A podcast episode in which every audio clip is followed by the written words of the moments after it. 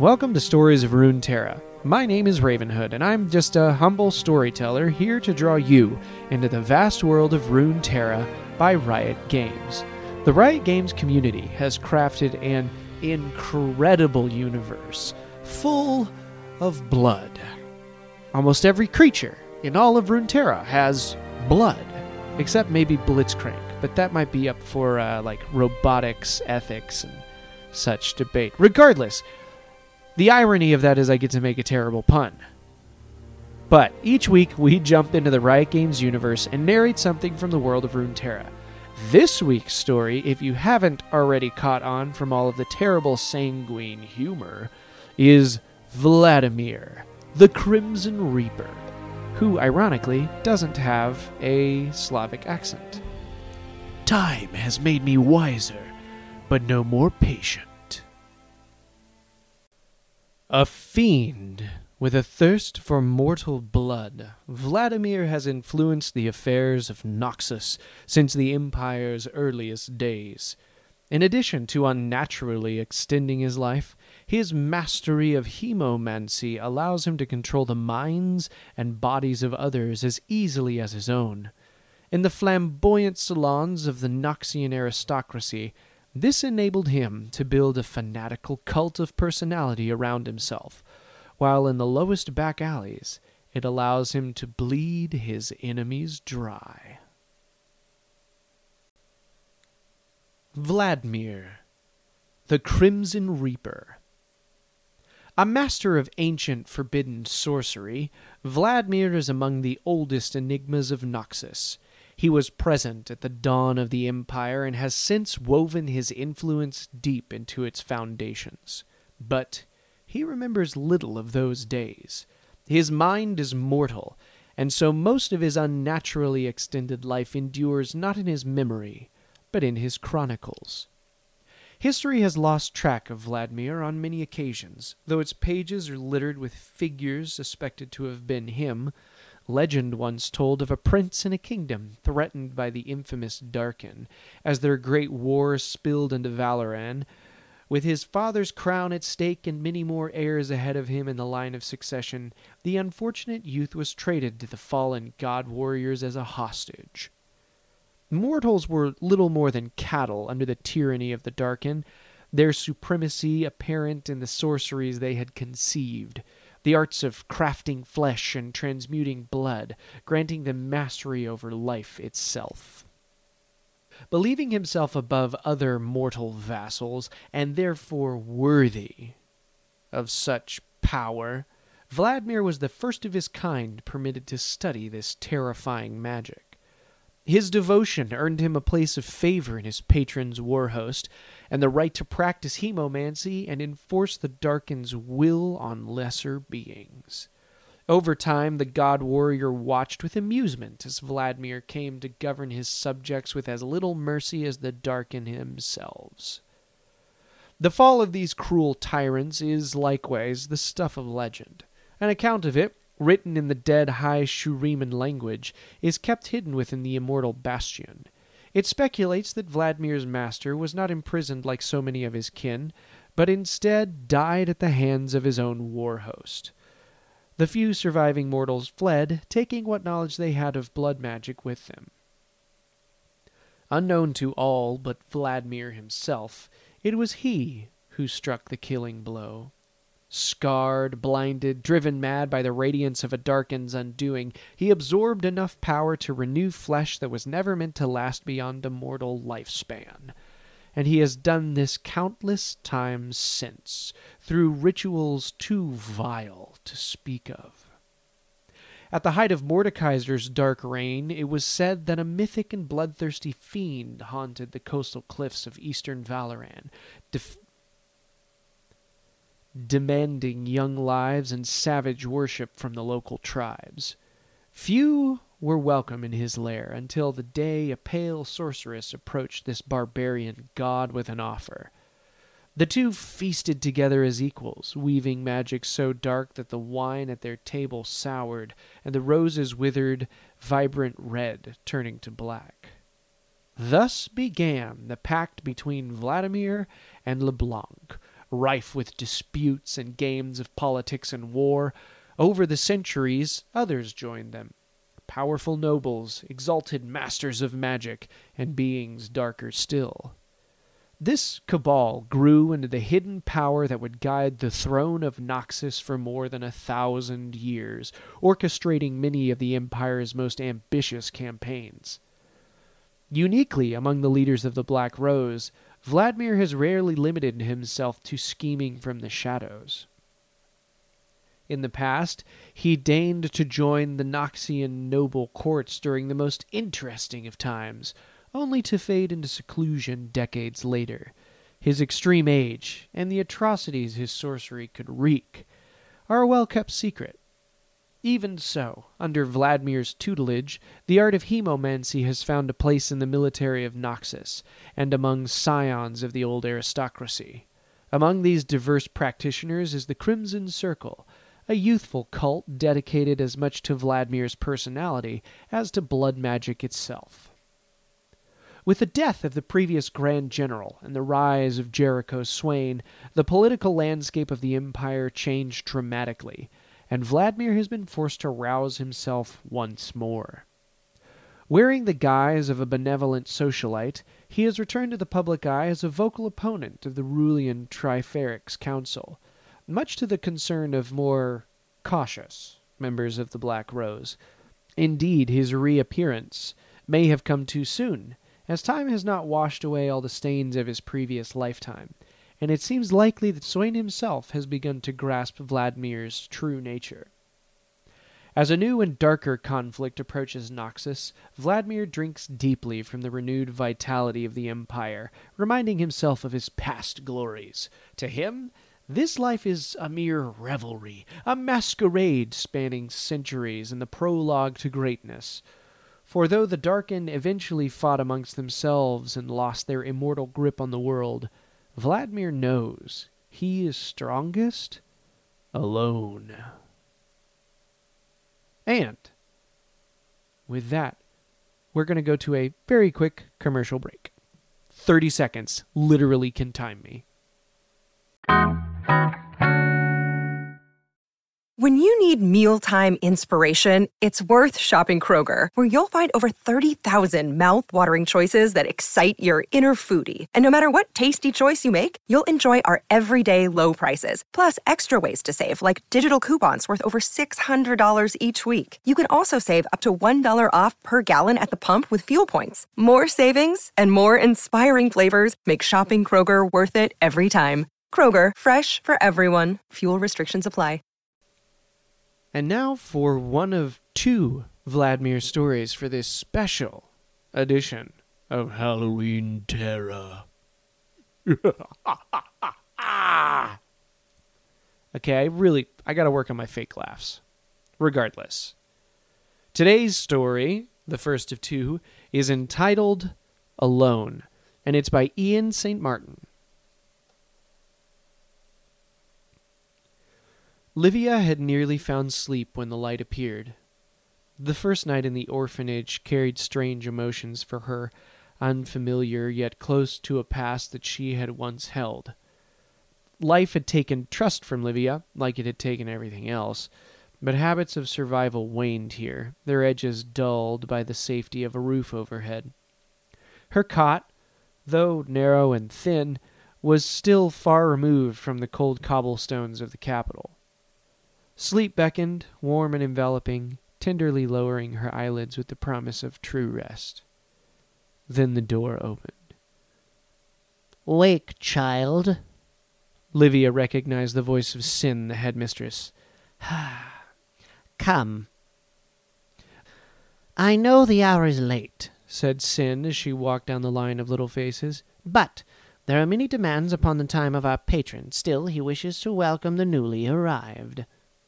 There was something within Sin's words that Livia could not place. It is an honor. It was then that the children noticed him with a start, as though he had appeared out of thin air, tall, slender, clad in a wealth Livia had never known. The patron approached them. Sin demurred into the background, her expression impassible. Slowly the man walked from orphan to orphan, his pale eyes casting them in an odd scrutiny. He passed the brothers without a thought. Livia felt her pulse quicken as he paused, the eyes falling upon her, and felt it slow again as he continued on. The trio of urchins bunched together, each defending the others, and the patron barely spared them a glance. Her, the man said to Sin in a low, silken voice. Sin's arm was on her shoulder now, leading her to another room. It was empty, but for a single chair. No harm will come to you, Sin said, and attempted to dispel Livia's fear. It is an honor, she repeated, closing the door behind her. Livia crossed into the chair and sat in it. She watched the door intently, the sole means of entry into the room, only to notice a moment later the shadow stretching out from behind her. The patron. Please, he said, raising his hands as she bolted to her feet. Livia did her best to contain her fear, to remember what Sin had told her. Think I'm here to hurt you? he asked, his voice languid, accent cultured. Livia shook her head, but it was far from convincing. He feigned puzzlement, laughing softly. My dear, has life not done enough? He circled around in front of her. No, my child, I'm only here to hear about your life and what has brought you here. He gestured kindly to the chair, and slowly Livia took her seat. I'm. I'm. I'm from Drakan, she began. Yes? He nodded, urging that she continue. Well, well, war took Papa, said Livia, trying to keep her voice level and to betray no weakness. So we came to the city, and Mamma went out to find work, but after four days we stopped waiting for her to come back. It was just my sister Vera and I. I kept her safe. Uh, she fought her voice, but it faltered. then Vyra Vyra took sick, and I couldn't protect her. And then and then I I was alone, he said softly. Livia's chest swelled with a tide of pain, of loss. Alone, she repeated, and a tear struck her cheek. There, he breathed. She recoiled as he reached toward her. Close your eyes, he said, his voice hypnotic. Focus upon that feeling, the pain. It is mounted for you into this unforgiving world. Nowhere to go but bottled up inside. Feel it rise up above your neck, slipping up, up over your nose, your ears. It threatens to swallow you, but just at the precipice, it yields. Face it and feel it break against you. That is strength. Turn your mind upon it and allow it to drain from you. She let the pain flow out of her in sobs, feeling the cold of glass against her cheeks, softly touching beneath each eye, a torrent of despair, taking her breath, and then it was gone. Livia opened her eyes. Thank you, said the man, and Livia noticed a vial in his hands. For sharing. You, you, Livia dared to ask, seeing something she could recognize in her patron despite everything else about him. You, you're alone, too? He took his eyes from the vial, glanced at her. I have seen much of this world over many years. Yes, yes, almost all of it alone. Livia sniffed, looking up at him. W- will it get better? For you? He smiled gently, his eyes glimmering for a moment in a gentle show of sadness. No. Is she unharmed? Sin asked as Vladimir stepped into the hall. Vladimir arched an eyebrow. Were you harmed, Sin, all those years ago when it was you in that room? He tilted his head, producing a thin ampule on his long fingers. Sin's eyes locked to the slender tube of glass, its frosted length dulling the contents to a soft ruby.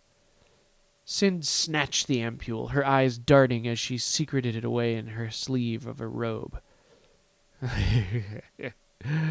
Uh, until next time, my dear. Vladimir chuckled. and Then he turned and left. The moon was full that night, bathing the Noxian streets in radiant silver hues. Vladimir stopped at the fountain in the orphanage's empty courtyard, dipping a finger into the still water. Whirls of crimson bloomed from his touch, rushing across the shallow pool until it was a depthless claret. Stepping briskly up to the lip of the fountain, Vladimir dropped into it without a sound or splash. Vladimir rose from another pool within the dark halls of his manor. Emerging dry, it was as though he had never touched the liquid. A chill wound through the yawning cavern of shadow and, and stone arches, brushing over shuttered windows and priceless artworks collected over a thousand lifetimes. His step was light across thick rugs, barely disturbing the layers of dust that caked them as he ascended the staircase. For a moment, his thoughts lingered on the child, Livia. Doubtless tonight had been a strange experience, but he had seen enough mortals to know that this night would not define her life. She would live, then die, like all the other little sparks around him. Her name, her face, their interaction would slip away from him, as they always did, to where he wondered if they ever existed at all. People. The creatures surrounded Vladimir, yet stood upon the opposite side of an impossible gulf, tantalizing and impermanent. A thin, crooked smile came to him. He was melancholy tonight. He rolled the vial of tears in his fingers. The studio beckoned. Maudlin, thoughts aside, all of the countless mortal lives he encountered, there were a select few Vladimir refused to forget, and so he labored to do what his mind could not to remember them, those brief moments their lives touched, what felt like an eternity ago. In this case, it was less than a millennium, the memory springing suddenly into his mind despite the vast time since they had last met. For this one? Oh, he chose paint. It was nearly finished, a work most would not find out of place alongside the masterworks adorning his lonely walls. He had certainly had the years to hone his craft. All the details were done the gentle tumble of auburn hair, the tan skin, features that alone were commonplace, but combined affected a demanding, regal aura. The expression, unthinkable loss. It was all there, save the whites of his eyes. Vladimir opened the vial, tipping it into a pot. The innocent tears mingled with the paint, and with the touch of his brush, came alive when laid upon the canvas. Nothing else, in all his travels, could match the splendor it wrought. What was his name? He found he could not remember. The absence stabbed at him, a name gone, but at least the face preserved. The whites of his eyes would keep his memory here. Like a lonesome soul, he sought me out from beyond, Vladimir mused with a smile. More melancholy, but fitting, perhaps. After all, there was nothing in the world as beautiful as sadness.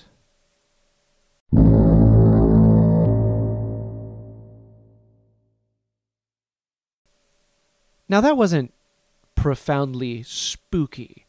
Not quite what we want for a Halloween release, or so close to that. And now for our second story for this spooky Halloween special with Vladimir. This is a story called Art is Life by Graham McNeill. Nights in Noxus were never silent. You couldn't cram so many thousands of people from all across the Empire into one place and expect quiet. Desert marching songs from the Zagaya Enclave drifted from their tinted pavilions by the water, and the martial clashing of blades echoed from a nearby Reckoner's arena. Drakehounds corralled in an iron walled enclosure howled as they caught the scent of slaughtered livestock from the northern kill yards.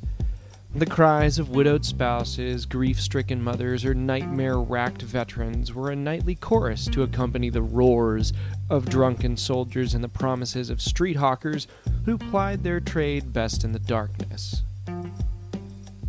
No, the nights in Noxus were never silent, except here. This part of Noxus was deathly quiet.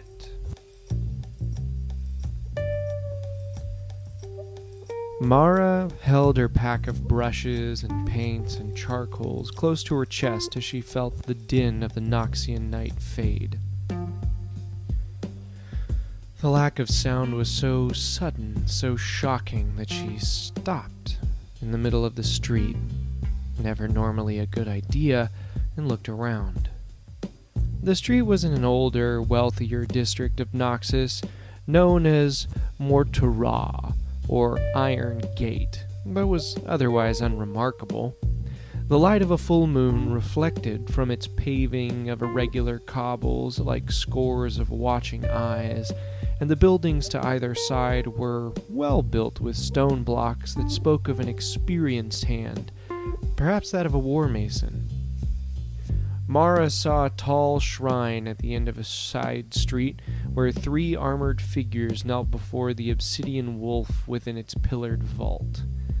They looked up in unison, and Mara hurried on, knowing it was unwise to attract the notice of men who prayed in the dark with swords. She shouldn't be out here in the dark. Tavo had warned her not to go, but she'd seen the serpent in his eyes and knew it wasn't fear for her safety that moved him, but envy. He'd always believed himself to be the best painter in their little circle, and that she had been selected for this commission instead of him cut deep. When the crisply folded, elegantly written letter had arrived at their shared studio, Cerise and Conrad had been elated, begging her to remember everything she could while Zerka simply told her to be sure her brushes were clean. Do you think you'll get to speak to him? Cerise had asked as Mara opened the door to hear the drifting echoes of the night bell fading over the harbor. The idea of venturing out into the darkness filled Mara with equal parts dread and excitement. He's sitting for a portrait, so I suppose I shall have to, she'd answered, pointing to the darkened sky. We'll need to discuss what manner of painting he wants, especially since I won't have natural light. Strange that he wants his portrait done at night, eh? said Conrad, wide awake and wearing his blanket like a cloak. I wonder what he sounds like, added Cerise. Just like everyone does, snapped Tavo, rolling over and wadding his threadbare pillow. He's not a god, you know, just a man. Now you all just shut up, I'm trying to sleep. Cerise ran over and kissed her. Good luck, she giggled. Come back and tell us everything, no matter how sordid. Mara's smile had faltered, but she nodded. I will. I promise. The directions to her new patron's mansion were exceptionally specific, not simply in her eventual destination, but in the precise route she must take to get there. Mara knew the geography of the capital well, having walked its streets for days when hunger gnawed her belly, or when they couldn't pool enough commission money and the owner of their studio kicked them out until they'd earned enough to pay what was owed. This part of town, though, was a growing mystery to her. She'd known the mansion was here, of course. Everyone in Noxus knew where he lived, though few could ever recall ever going there. With every step she took, Mara felt like she'd wandered into a strange city in a newly conquered land. The streets seemed unfamiliar, narrow, and more threatening, as if each twist and turn brought the walls closer and closer until they would eventually crush her. She hurried on through the unnerving night, craving a source of fresh light, a boundary lantern perhaps, or a low burning candle in upper window to set a guide, a night calling suitor. But there was no illumination beyond that of the moon. Her heartbeat and pace quickened as she heard what could be a soft footfall behind her, or the sigh of an expectant breath. Turning a sharp corner, Mara found herself in a circular plaza with a fountain gurgling at its center. In a city as cramped as this, where people lived cheek by jowl and space was at a premium, such extravagance was almost unheard of. She circled the fountain's pool, its water silver in the moonlight, admiring the sculpted realism of its carved centerpiece. Hammered from crude iron, it represented a headless warrior encased in a thick war plate and bearing a spiked mace. Water spilled from the neck of the statue, and Mara felt a chill as she realized who it was intended to represent. She hurried past the fountain toward a double gate of seasoned silver bark set in a black wall of red veined marble. As the letter promised, it stood ajar, and Mara eased herself between its heavy leaves.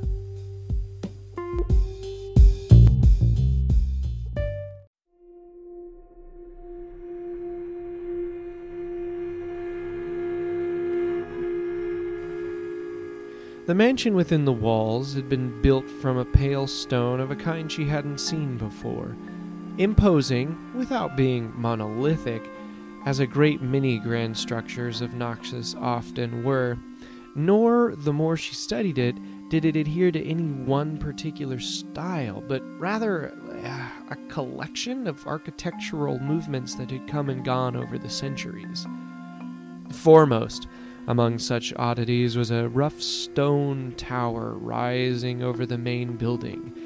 This portion alone appeared out of place. It gave the impression that the mansion had been built around some ancient shaman's lair. The effect should have been jarring, but Mara rather liked it, as though every aspect of the mansion offered a glimpse into a bygone age of the Empire.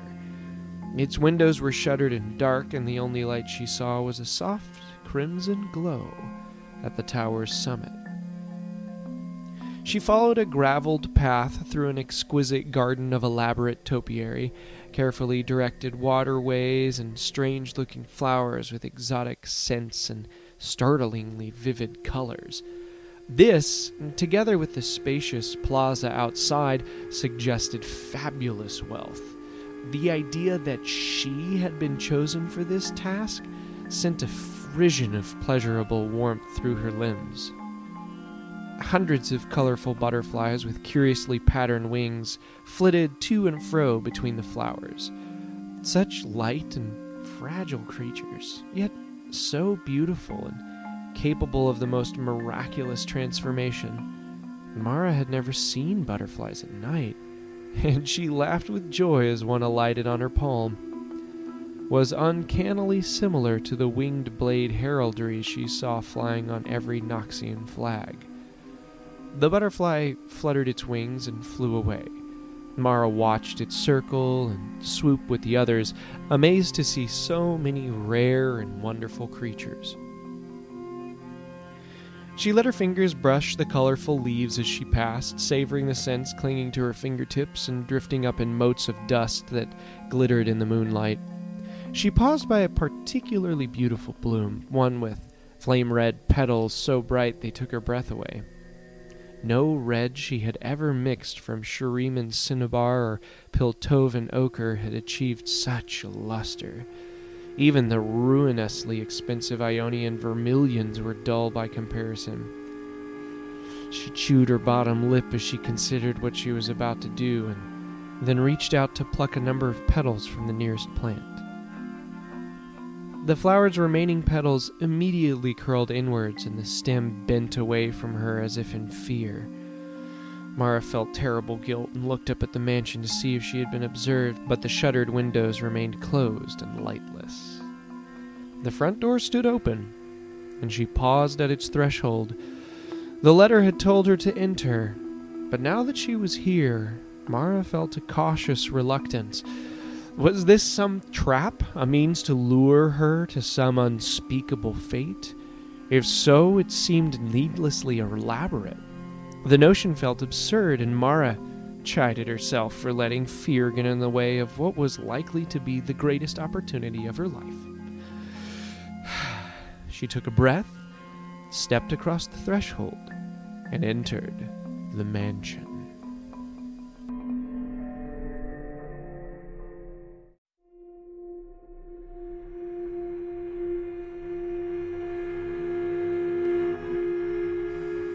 The vestibule was vaulted by dark and heavy timbers, with faded murals of the Empire's early bloody days painted in the spaces between. To Mara's left and right, wide openings revealed long galleries draped in shadow, making it difficult to tell who or what might be displayed. A long, curving staircase climbed to an upper mezzanine and a wide archway but what lay beyond was impossible to make out. The vestibule was all but empty, save for what looked like a large sheet draped canvas upon an easel. Mara tentatively approached the covered canvas, wondering if this was to be where she would paint. She hoped not. The light in here was ill suited to portraiture, where moonlight pooled on the herringbone floor. The space was bright, but Elsewhere, it was entirely dark, as though the light refused to approach those corners. Hello? She said, her voice echoed throughout the vestibule. I, um, I have a letter. Her words lingered, and Mara sought in vain for any sign she wasn't entirely alone in this strange house in the middle of the night. Um, hello? Is, uh, is anyone, is anyone here? I am here, said a voice. Mara jumped. The words were cultured, masculine, and redolent with age. They seemed to drift down from above and be breathlessly whispered in her ear at the same time. She turned on the spot, searching for the speaker, but she was alone. Are, are, um, are you Vladimir? She asked. I am. Yes. He replied, his voice filled with deep melancholy as if the name itself were a source of torment. You are the painter. Oh, yes, uh, that's me. I'm the I'm the painter, she said, adding, My name is uh, Mara Betsinia. I, I'm I'm the I'm the painter. She cursed her clumsiness before realizing his last words had not been a question. Good. I have been waiting a long time for you. Oh, oh, my, uh, my apologies, sir. The letter said I wasn't to leave until the harbor bell rang. Indeed, it did. And you have arrived precisely when you were supposed to, said Vladimir. And this time Mara thought, thought she saw a sliver of deeper black in the shadows. It is I who am at fault, for I have been delaying sending for someone like you much too long. Vanity makes fools of us all, does it not? Ah, Is it vanity? asked Mara, knowing the wealthier patrons like to be flattered. Or, um, or is it simply waiting for the right moment to capture the truth of your appearance? Ah. Laughter drifted down from above. Mara couldn't decide if he thought she'd said something funny or was mocking her. Ah, I hear a variation of that every time, said Vladimir. And as to truth, well, that is a movable feast. Tell me, did you like my garden? Mara sensed a trap in the question and hesitated before answering. I, uh, I did. I had no idea you could grow anything that beautiful in Noxian soil. Hmm. You cannot, said Vladimir with wry amusement. Such thin soil produces only the hardiest specimens, ones that spread far and wide to drive out all others, but none of them could be called beautiful. The red flower you killed, it was a night bloom. Mara felt her mouth go dry, but Vladimir appeared not to care what she had done. Night blooms were once native to an island chain in the east, a blessed place of rare beauty and enlightenment. I dwelled there for a time until it was destroyed, as all mortal endeavors ultimately must be.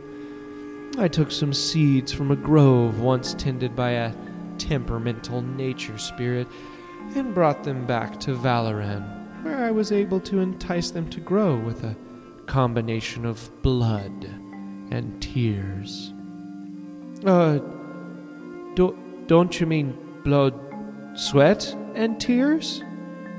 Oh, my dear, what possible use would sweat be in growing a flower? M- Mara had no answer, but the musical cadence of his voice was seductive. She could listen to it all night.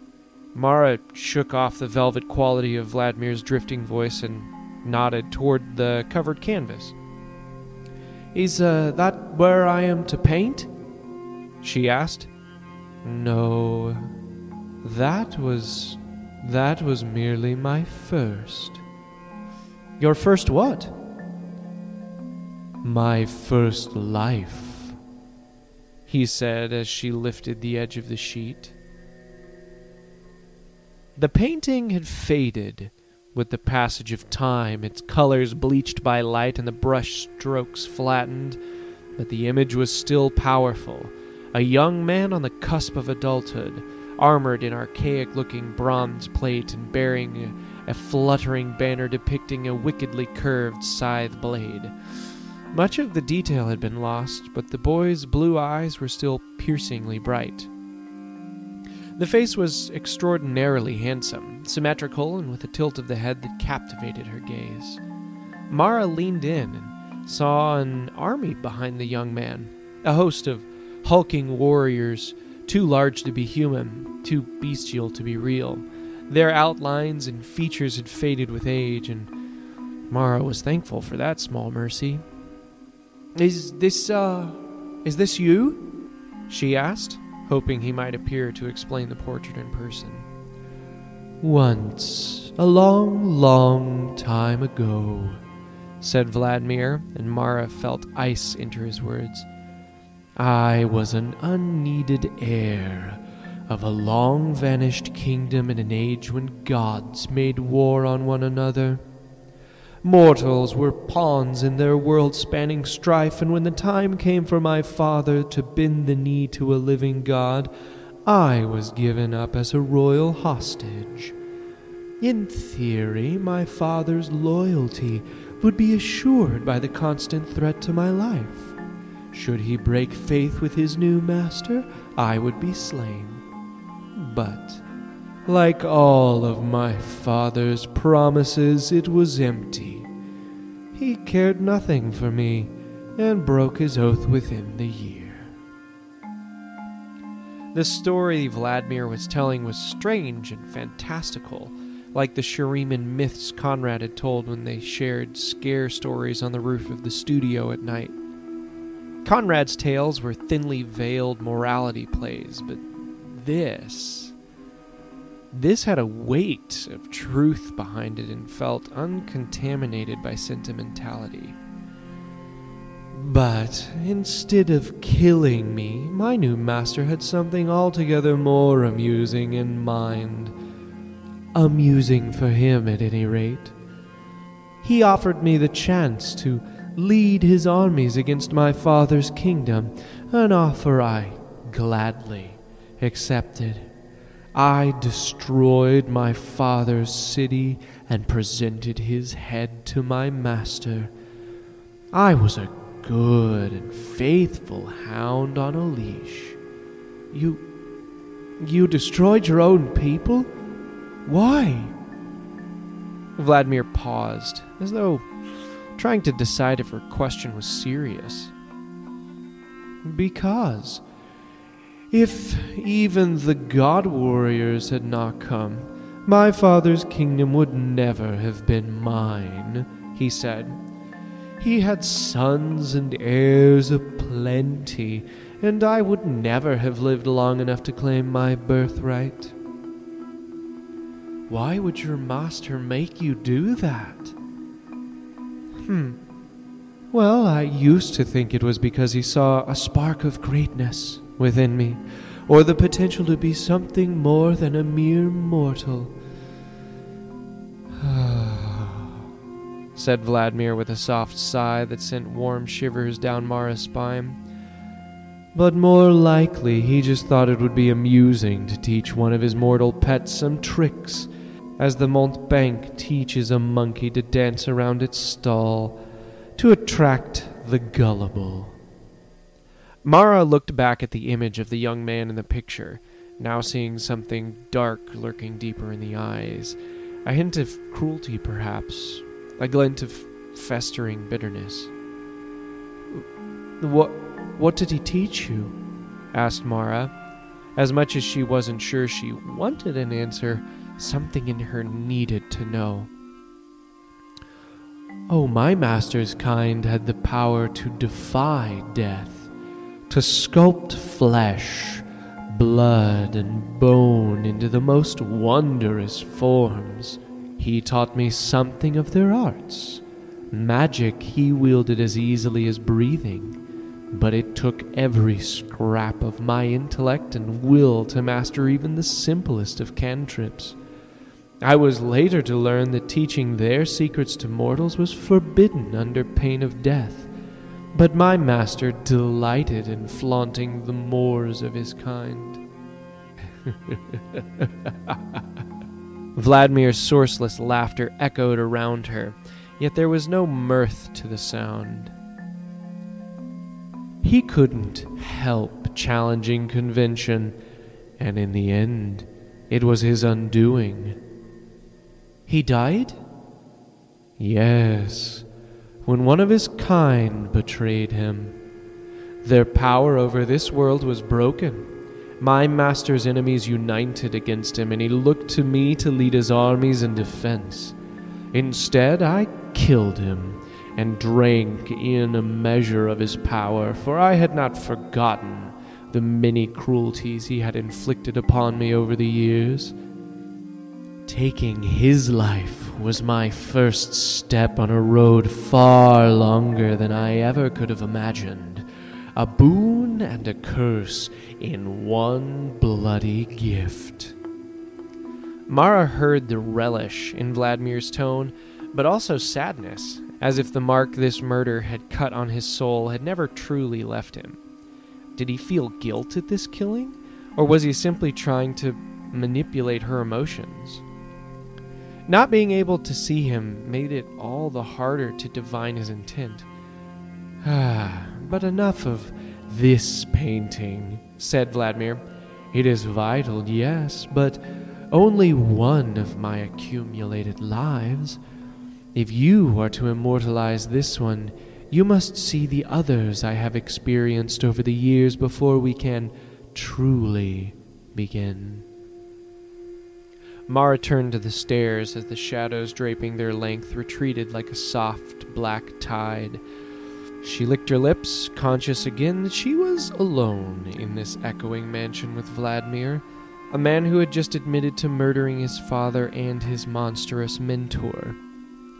Hesitation? Really? He said. You have come this far, and I have already bared so much of my soul to you. Mara knew he was goading her into climbing the stairs. That alone ought to make her leave and return to her friends, but as much as she knew she could be afraid, part of her was thrilled to be at the center of Vladimir's attention, to feel the power of his gaze upon her. Come to me, he continued. See what it is I ask of you, and then, if you feel the task is too great, and choose to leave, I will not stop you. No, no, she said. I I want I want to know it all.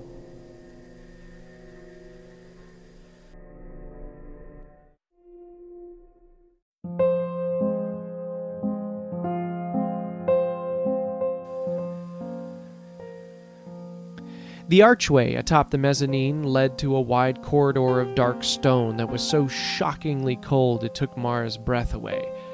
Fixed to the dark walls were row upon row of lacquered wooden boards, and pinned to these boards were many thousands of butterflies with spread wings. Sadness touched Mara. What's this? One of my collections, said Vladimir, his voice coming from nowhere and everywhere at once. It drew her onwards along the corridor. Why did you kill them? To study them. Why else? These creatures live such short lives. To end them a moment sooner is no great loss. The butterfly might disagree. But look at what each death taught me. What do you mean? The butterflies you saw in the garden? They exist nowhere else in nature. They are unique because I made them so.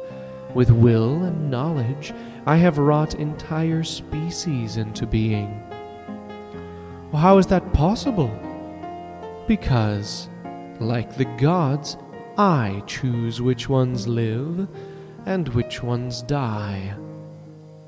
Mara reached out to the nearest pin butterfly, one with vivid crimson circles on the larger part of its wings. As soon as her finger brushed the insect's bodies, its wings disintegrated and the rest of it crumbled like ancient, flaking paint. A cold wind sighed past Mara as she stepped back in Allard as a cascade of dissolution swept across the pinned specimens. Scores, then hundreds of butterflies crumbled into powder that spun in the air like ash and cinders stirred from a baked fire. She cried out and rushed down the corridor, frantically waving her hands to brush the dust from her face. It grazed the skin beneath her clothes. As she spat out, she tasted the grit of insect bodies in her mouth, felt it gather in her ears. She stopped and opened her eyes as she felt the quality of the sound and light change. She rubbed the dust from her face, seeing she had entered into a wide circular chamber. Mara took a moment to look around and regain her composure, brushing the last of the dust from her face and clothes. The walls of the chamber were primitively cut stone. She guessed she could. And she guessed she stood within the base of the ancient tower. A rough hewn staircase corkscrewed its way up the interior walls, and strange ruby light fell in shimmering veils from somewhere high above. The air smelled of hot metal, like the iron winds carried from the bulk forges that fed the Empire's insatiable hunger for armor and weapons. The circular walls were hung with portraits. She moved cautiously around the gallery's circumference, studying each painting in turn. No two were alike in their framing or style, ranging from crude abstracts to rendering so lifelike it was as if a real face were imprisoned within the warp and weft of the canvas. She recognized the styles of some, the work of masters of the craft who had lived centuries ago. Where the painting in the vestibule was of that young man in his prime, these were a mixture of the same individual, but at very different times in his life. One showed him in his middle years, still fit and hearty, but with a bitter cast to his eyes. Another was a portrait of a man so aged and ravaged that Mara wasn't even sure it had been painted while its subject was alive. Yet another depicted him bloodily wounded in the aftermath of a great battle before a titanic statue of ivory stone. How can all of these be you? she asked. The answer drifted down in the veils of red light.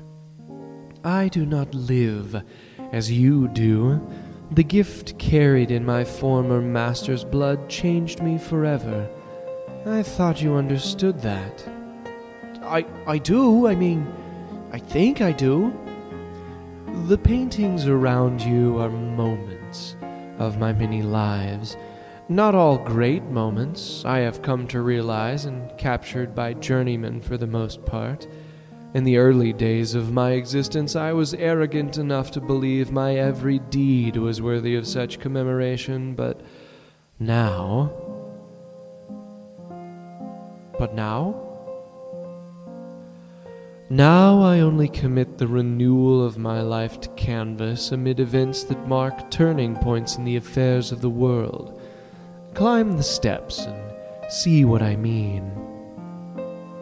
Mara found her circuit of the gallery had brought her to the base of the stairs, as though every step had led her to this point, not just tonight, but every moment since she had first picked up a brush and painted the animals on her mother's farm in Crexor. Why me? Why am why am I here? There are other artists in Noxus better than me.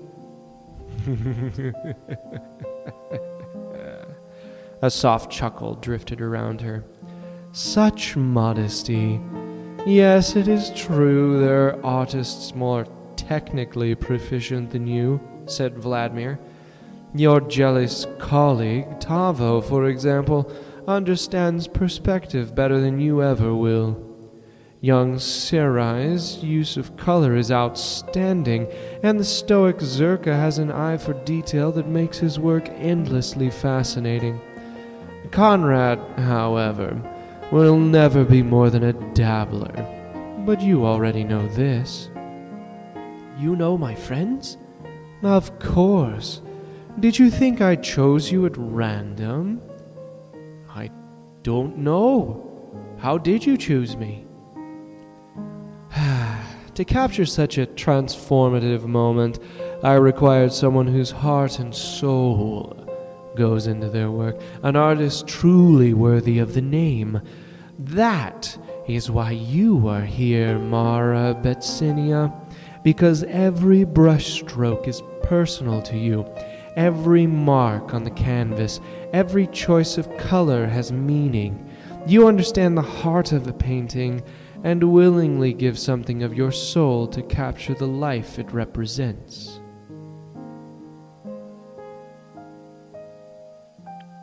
Mara had heard the flattery of patrons and the empty praise of her fellow painters before, but Vladimir's words were utterly sincere. He meant every word, and her heart lifted to hear such affirmation. Why now? What's so special about this moment in time that you want your portrait painted? What was it you said? You only have a painting done at a turning point in the affairs of the world? Vladimir's voice seemed to coil around her as he spoke. And such a moment is upon us. I have dwelled here for such a long time, Mara, long enough to oust the Iron Revenant from his immortal bastion, long enough to see the many rulers who came after him claw their way to power over the corpses of their brothers before treacherous ambition brought them low long enough to know the canker that lurks at the Empire's heart. A midnight flower with roots in old and corrupt soil. We have danced, she and I. Oh, how we have danced in blood over the centuries. But the tempo of the music has changed, and the dance nears its end. This parade of fools I walk among, this life. It is unsuited for what must come next.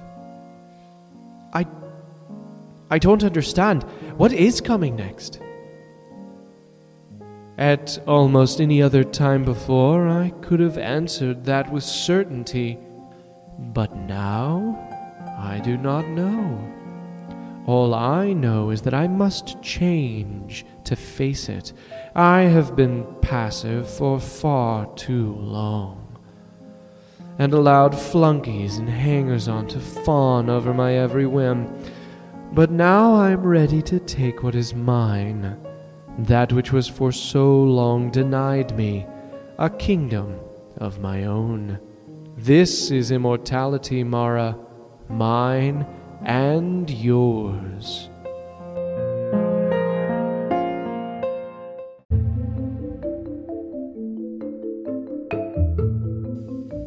Immortality? Of course. Is it not by the warrior's deed and artist's craft that they achieve immortality? The legacy of their work lives on beyond the feeble span of mortal lives, Demacia reveres the warriors who founded it in the martial tenets to which they dogmatically cleave. Great works of literature set down thousands of years ago might still be performed, and sculptures freed from blocks of marble in ages before the rune wars are still viewed with awe by those who can find them. Mara sensed with complete clarity that to climb these stairs would be committing to something irrevocable, something final. How many other artists had stood where she was right now? How many had lifted their foot and placed it on the first step?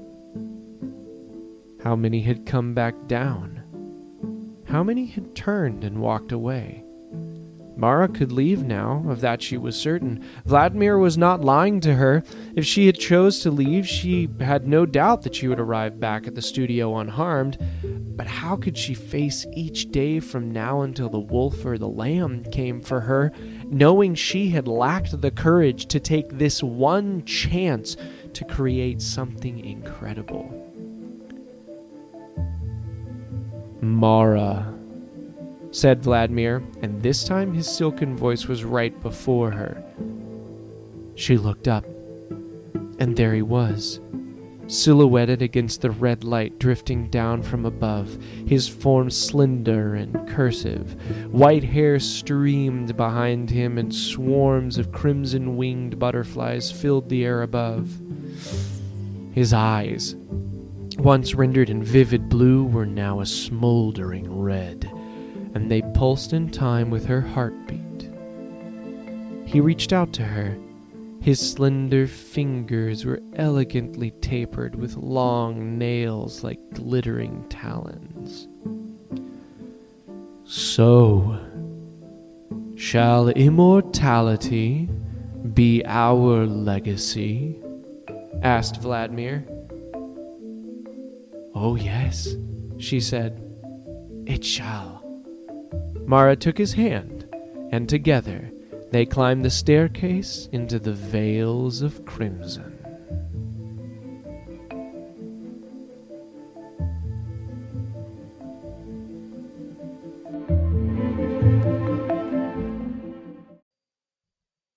Well, then, that wasn't quite the uh, jump scare spook that something like Fiddles might be, but there are some deep existential frights in there for sure, from dealing with immortality to the perspective of someone that might be eternal and the frivolity of life itself. So, how do we choose to put ourselves into the immortal world? Through our art? Through this podcast? Am I just a ham? Anyway, I'm not sure. I liked this story and I really like the character of Vladimir. I kind of want to make a nasty villain like him in my uh, RPG stuff. Anyway, thanks for listening and hope you enjoy Stories of Runeterra and we'll catch you next week.